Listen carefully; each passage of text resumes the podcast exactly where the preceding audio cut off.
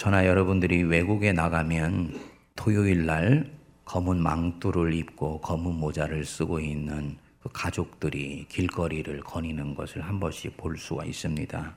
회당에 예배하러 가거나 또 예배를 마치고 집으로 가는 유대인들입니다.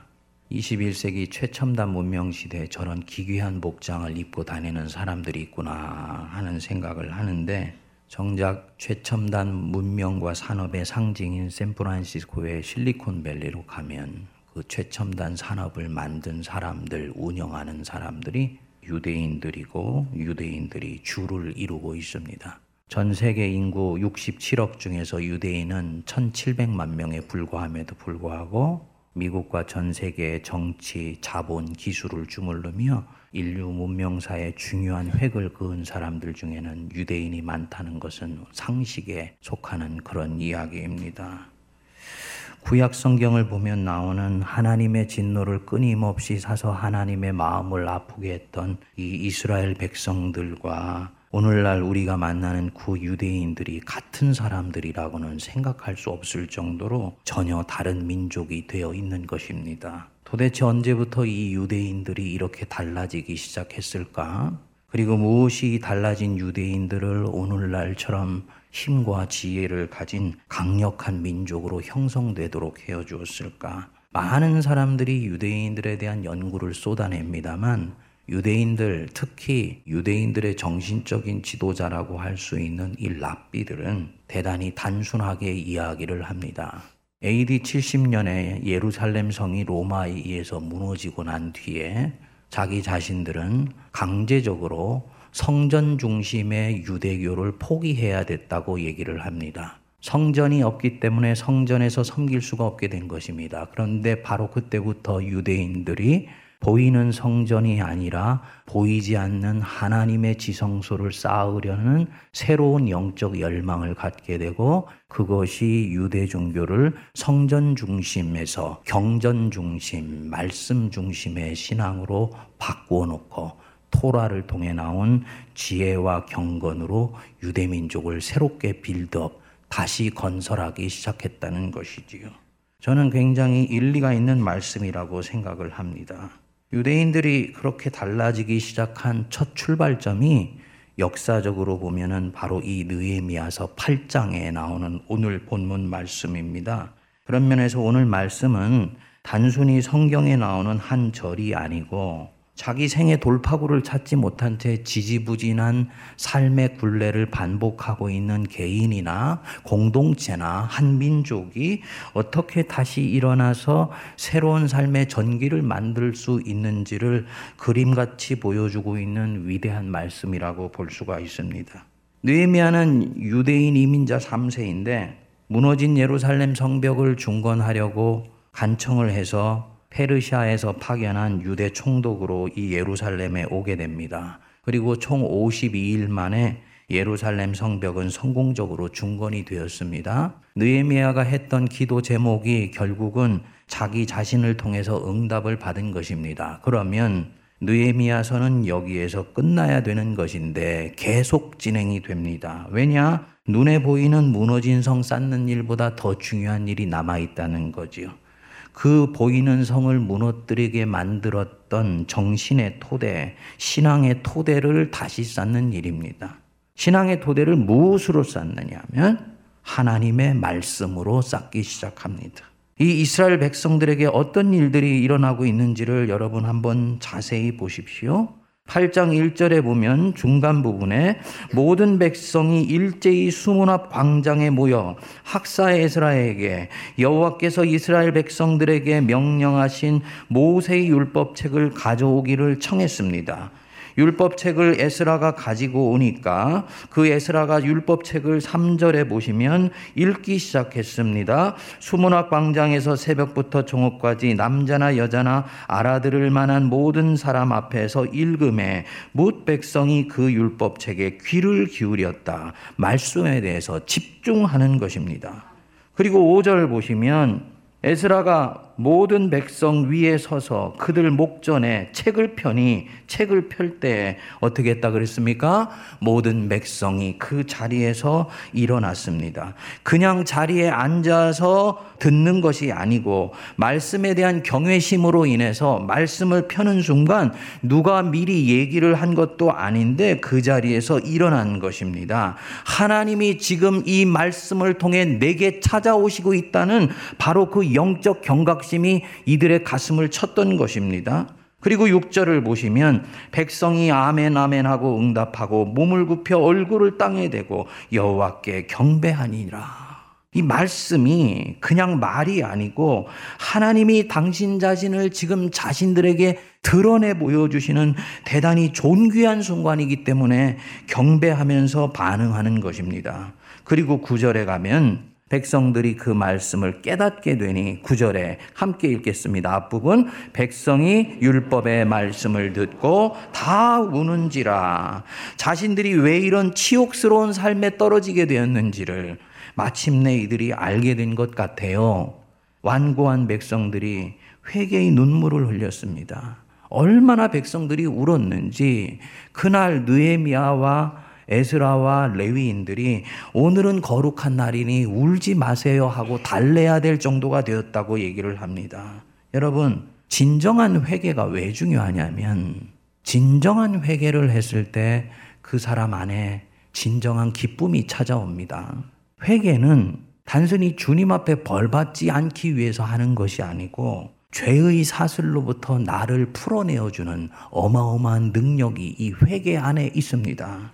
그래서 백성들에게 제대로 된 회개가 찾아오면 이내 마음에 기쁨이 충만해지는 것입니다. 12절이 바로 그 말씀이죠. 모든 백성이 곧 가서 먹고 마시며 나누어 주고 크게 즐거워하니 이는 그들이 그 읽어 들려준 말을 밝히 암이라. 놀라운 변화입니다. 그 뒤에 보면요. 더 큰 일이 일어납니다. 백성들이 여호수아 이래로 한 번도 지킨 적이 없었던 초막절을 천년 이상이 지나고 난 뒤에 지키고요. 우상을 섬기는 이방 사람들과 단절을 하게 되고 삶을 완전히 바꾸는 그런 일들이 일어납니다. 어떻게 이렇게 놀라운 회개와 변화가 백성들 안에 그것도 자발적이고 능동적으로 일어나고 있는가? 잘 이해가 안 되지요.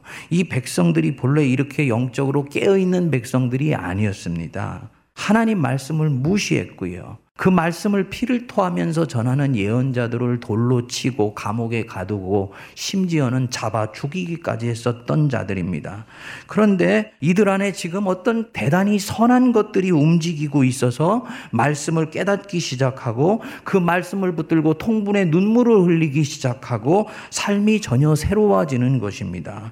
도대체 무엇일까? 말씀의 역사가 일어나는 시작부터 살펴보면 변한 것은 딱 한 가지밖에 없습니다. 경전은 그대로 그 경전이에요. 모세가 자기들에게 주었던 그 율법책, 시큰둥하게 생각하여서 성전 저 구석방에 내어 던져 놓았던 바로 그 율법책, 먼지 털고 와서 읽기 시작한 것입니다. 사람도 같은 사람들입니다. 죄의 본성에서 한 걸음도 나가지 못했던 사람들입니다. 그런데 완전히 다른 사람처럼 되었습니다. 뭐가 달라졌을까요? 말씀을 대하는 태도가 달라진 것입니다. 뭐가 달라졌다고요? 말씀을 대하는 태도, 율법책을 대하는 태도, 율법에 기록된 말씀을 비로소 글로 대하지 아니하고 말로 대하지 아니하고 하나님이 지금 자신들에게 말씀하시고 있다는 바로 그 경외심과 종말론적 긴박감과 은혜를 가지고 이 말씀을 대하기 시작한 것입니다. 아주 사소한 것 같은데 이 말씀을 대하는 태도가 이후에 이들의 말씀 속에서 일어나는 모든 변화를 주도해 나가기 시작을 합니다. 하나님을 경외하는 마음으로 하나님의 말씀을 대하기 시작했지요. 옷깃을 여미고 말씀을 읽기 시작했겠지요.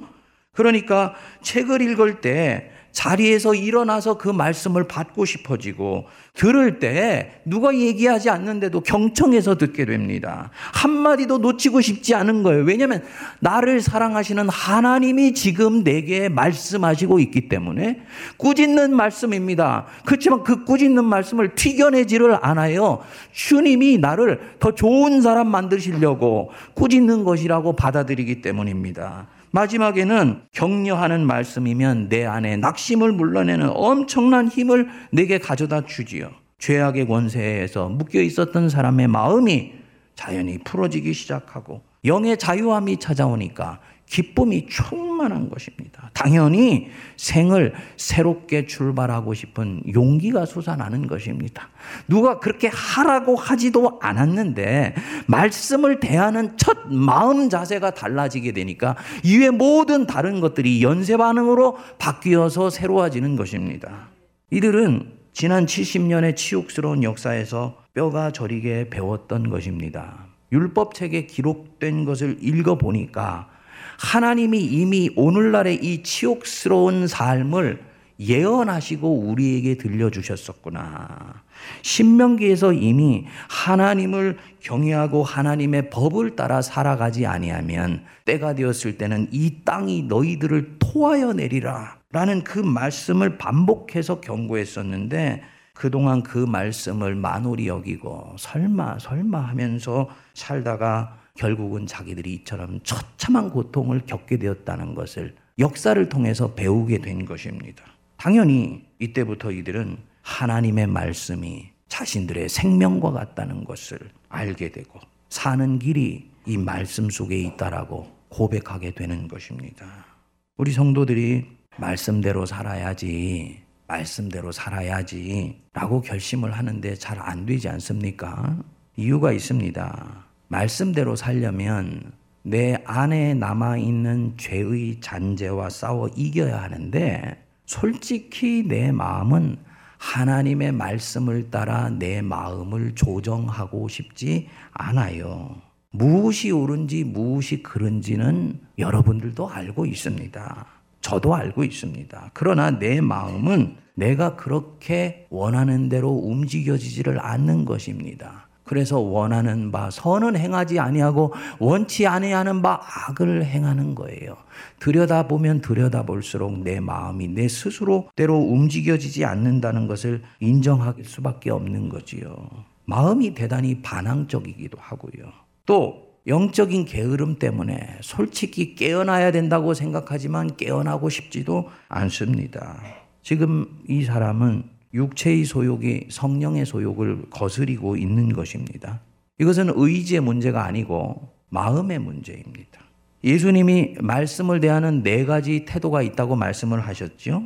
첫 번째로는 길가에 뿌려진 씨가 있다. 그 씨는 새들이 와서 먹어버리더라. 하나님 말씀을 받지 않으려는 완고한 생각을 가지고 있는 사람은 말씀을 뿌리조차 내리지 못하도록 이미 마음밭이 딱딱히 굳어 있는 사람이라는 것입니다.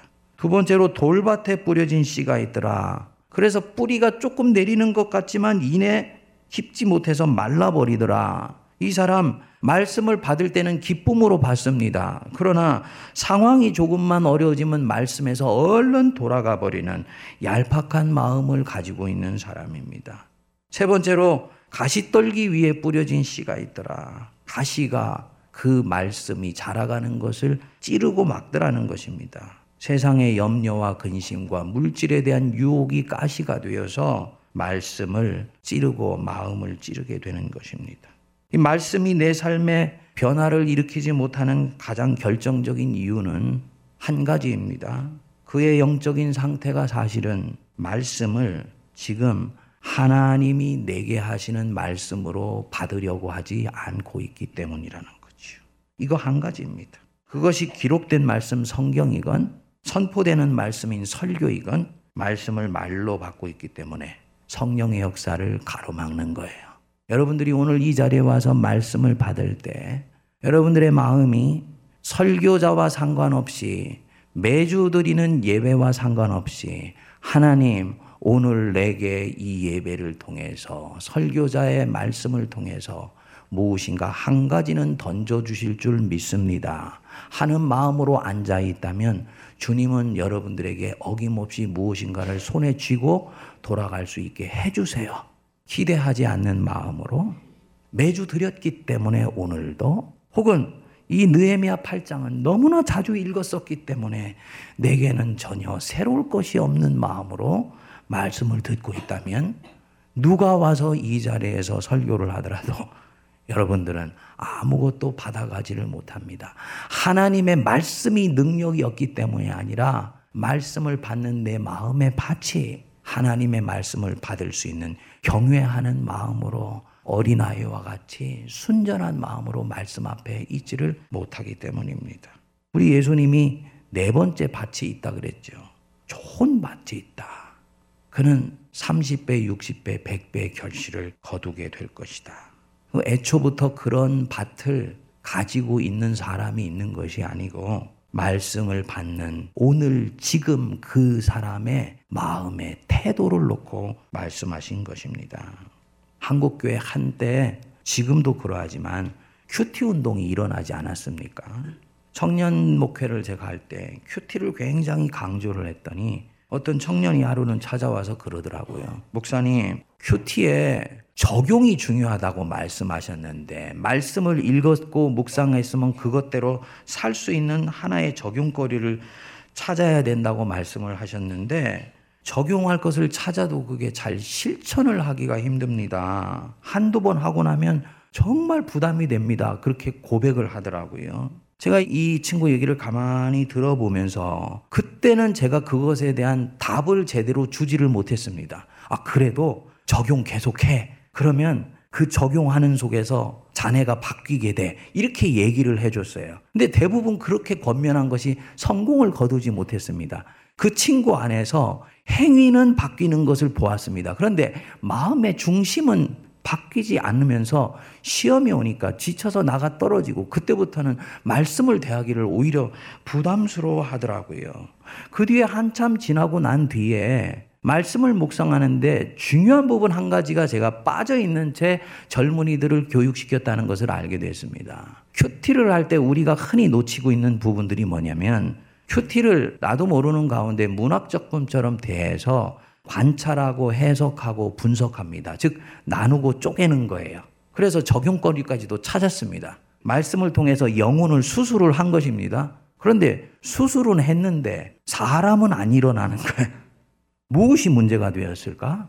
말씀을 대하는 태도가 문제가 있었구나.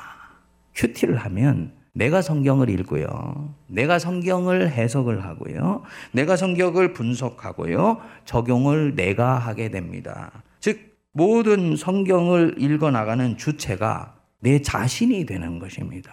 근데 정말 하나님의 말씀이 내 속에서 역사하시기 위해서는 여러분, 내가 성경을 읽는 것이 아니고 성경이 나를 읽어야 됩니다. 내가 성경을 해석하는 것이 아니고 이 성경 속에 있는 하나님의 은혜의 세계가 내 인생을 해석할 수 있도록 마음을 열어줘야 됩니다. 야곱의 바다나람의 인생이 오늘 바다나람 같은 세월을 살아가고 있는 내 인생을 해석해 줄 수 있도록 마음을 열 때 그 말씀이 내 안에서 역사되기 시작하는 것입니다. 근데 말씀을 읽고 묵상하지만 내가 주인이 되니까 말씀을 읽으면서 지식은 늘어나고 성경에 대한 깊이는 있는지 모르지만 사람이 바뀌지를 않는 것입니다. 뭐냐? 에고가 말씀을 읽는 것을 통해 더 강화된 것입니다. 선한 행동도 나오지요. 그렇지만 자기가 그렇게 하고 있기 때문에 다른 사람을 쉽게 정죄하고 판단하는 것입니다. 여러분, 다음 주가 종교개혁 주일인데 우리 한국 교회는 하나님 말씀으로 돌아가야 됩니다. 성경으로 돌아가자. 솔라 스크립트라. 이게 종교개혁의 구호 중에 하나였는데요. 성경으로 돌아가자. 이거로는 불충분해요. 하나님의 말씀으로 돌아가자. 왜냐? 성경으로 돌아가자. 이 말은 경전 자체로 돌아가서 그 경전 속에 있는 하나님의 말씀의 율법이 내 삶을 움직이도록 삶의 규범을 찾아내자. 이런 뜻이 아닙니다. 그게 전혀 틀린 것은 아니지만 더 중요한 것이 있습니다. 루터는 성경을 예수 그리스도께서 누워 계신 구유라고 보았어요. 네가 성경을 읽는데 그 안에서 네가 예수를 만날 수가 없다면 너는 성경을 교훈으로만 읽은 것이라고 바르게 성경을 읽은 것이 아니라고 루터는 가르쳤습니다. 그래서 성경을 읽으면 그 성경 속에서 예수님을 만나고 성부 하나님을 만나고 그분의 나라에 대해서 배울 수가 있을 때 그 성경이 나를 변화시키게 됩니다. 그래서 단순히 성경으로 돌아가자가 아니고 하나님의 말씀으로 돌아가야 되는 거예요. 사랑하는 여러분, 말씀을 대하는 태도를 저와 여러분들이 다음 주부터 시작해서 한 달만 바꿔보세요. 한 달 해보시고 안 되면 원위치로 돌아오셔도 돼요. 한 달만 바꿔보세요. 여러분들의 심령 안에 무슨 일이 일어나는가 보십시오.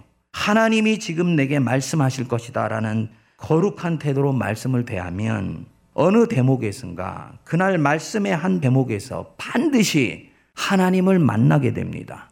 찾으면 찾을 것이고 두드리면 열릴 것이고 구하는 이가 얻을 것이다. 이것은 기도에 대한 부분뿐만 아니라 말씀을 대하는 성도들의 자세도 그대로 해당이 됩니다. 주님, 이제 제가 오늘 말씀을 읽을 것인데 이 말씀 속에서 하나님은 오늘도 어김없이 내가 들어야 되는 주의 음성을 듣도록 가르쳐 주실 줄 믿습니다.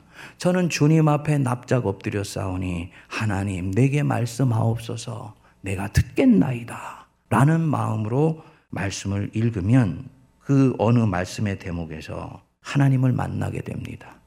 주님의 음성이 말씀을 통해 들려올 수도 있고요. 또 하나님의 흔적이 그 말씀 어느 곳인가 내 가슴을 탁 칠 수도 있습니다. 이 순간 그 음성이나 하나님과 대면한 그 흔적이 내 마음에서 역사하기 시작합니다. 연이어서 아주 자연스럽게 그 말씀을 행하고 싶은 열망이 생깁니다. 의지로 말씀을 행해야지가 아니고 하나님의 영에 성도가 부딪히게 되면 그 영은 내 마음을 화들짝 깨어나게 만들고 열게 만들어서요. 나 그 말씀대로 살고 싶어. 라는 열망을 가져오게 합니다. 이유가 뭐냐면요. 하나님과 부딪히고 주님의 음성이 내게 들려온 순간 이 말씀대로 행할 수 있을 것 같은 믿음이 이 사람에게 그 순간 심어 넣어졌기 때문이에요. 속에 있었던 믿음이 주님의 영적인 능력을 따라서 자라났기 때문입니다. 이 과정은 은혜로 이루어지는 과정입니다.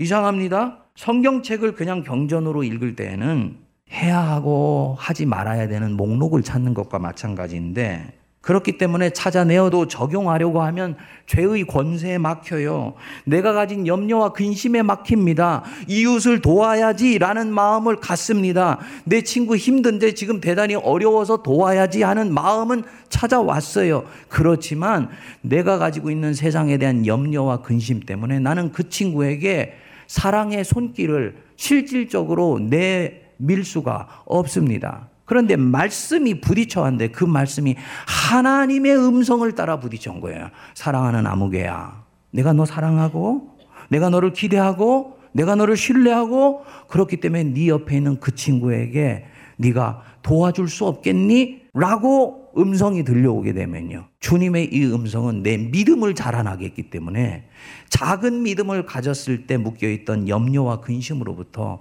나를 자유케 해주면서 이 친구를 위해서 담대하게 손을 뻗을 수 있는 새로운 자리로 나가게 돼요. 결정적인 것은 말씀을 통해서 단 한 구절이라도 믿음이 자라는 것이고 그 믿음이 자라가게 되면 이 사람은 하나님의 뜻을 이전보다 더 순전하게 행할 수 있게 되는 것입니다. 그래서 그 음성이 내 믿음을 키워줍니다. 이전보다 주님을 더 신뢰하게 되었기 때문입니다. 그래서 믿음이 나를 죄의 소나기에서 풀어주니까 좀 더 자유롭게 되고 좀 더 자유하게 되니까 선한 일을 이전보다 기쁨으로 감당할 수 있게 되는 거지요. 사람이 자라가고요. 기쁨이 찾아오게 되고요. 고난을 뚫고 나가는 힘이 여기서 생기게 됩니다. 사랑하는 여러분, 진정으로 내가 이 질척거리고 반복되는 삶의 굴레로부터 벗어나서 변화되고 싶으세요? 진정으로 내가 예수 그리스도께서 누리셨던 그 내적 자유를 누리고 싶으세요? 그 자유로 내 삶을 훨훨 날아가면서 하나님을 사랑하고 이웃을 자발적으로 섬기면서 살고 싶습니까? 그러면 다른 많은 것들 하려고 하지 말고 먼저 단 5분, 10분이라도 말씀을 대하는 나의 태도를 먼저 바꾸면서 말씀 안으로 들어가시면 길이 열리기 시작합니다. 성경을 펴는 첫 순간이 모든 것을 결정한다는 것을 꼭 기억하십시오. 항상 성경을 펴기 전에 내 존재를 하나님 앞에 갖다 놓으시고 주님 앞에 이제는 무릎을 꿇고 듣는다는 마음으로 하나님의 음성 앞에 납작 엎드리는 영의 자세로 겸손하게 듣겠다는 마음으로 말씀을 읽기 시작하면 주님은 그날 내가 들어야 되는 합당한 말씀을 꼭 주십니다. 설교도 마찬가지입니다. 우리 한국교회 성도들은 설교자에 대한 호불호와 그 설교자가 하는 말씀을 구분을 하지를 못합니다. 목사님이 좋으면요. 목사님이 기침하는 소리까지도 아멘을 한다. 목사님이 무슨 일인가 마음에 안 들기 시작했으면요. 목사님이 하나님의 영으로 간절하게 얘기할지라도 그것이 설교자를 통해 주시는 하나님의 음성으로 들리는 게 아니라 인간의 말로 들리는 것입니다. 이 설교를 하나님의 말씀으로 듣는 것은 쉬운 일이 아닙니다. 근데 하나님은 그렇게 일을 하세요. 설교자 자신이 죄인 아닙니까? 용서받은 죄인이고 은혜를 갈구하는 그렇지만 죄인이거든요. 그렇지만 이 하나님은 죄인된 설교자를 당신의 나팔수로 사용을 하시는 거예요. 그 설교의 신비고 하나님의 은혜의 신비입니다. 그러니까 설교를 들을 때는 목사님이 얘기하신다라고 절대로 들으면은 그는 사실은 말씀을 듣는데 실패하고 있는 것입니다.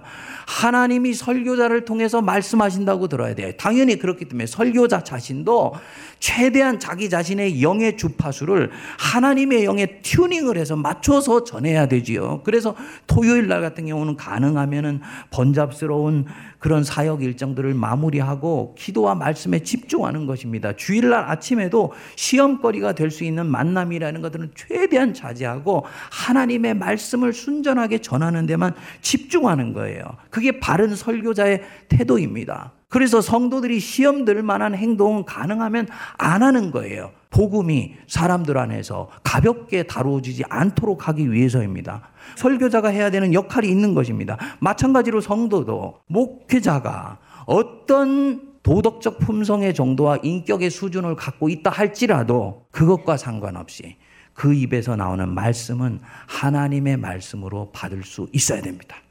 예수님이 접근하신 거예요. 바리새인과 서기관들 보면서 그들의 입에서 나오는 말은 듣되 행동은 본받지 말라 그랬잖아요. 그 바리새인과 사두개인들이 누굽니까? 예수님이 보실 때는 뱀 같은 자, 위선자들이었거든요. 근데 그 입에서 나오는 말은 받으라 그 얘기입니다. 왜냐? 인간이 품격이 그러할지라도 그 입에서 진리의 말씀이 나오면 그것은 말씀으로 받을 때 그가 하나님의 백성이라는 거지요.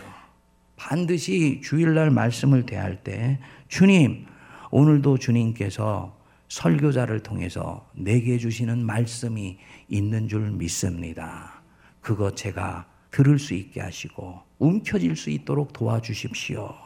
이 마음으로 들으시면요. 말씀이 역사해요.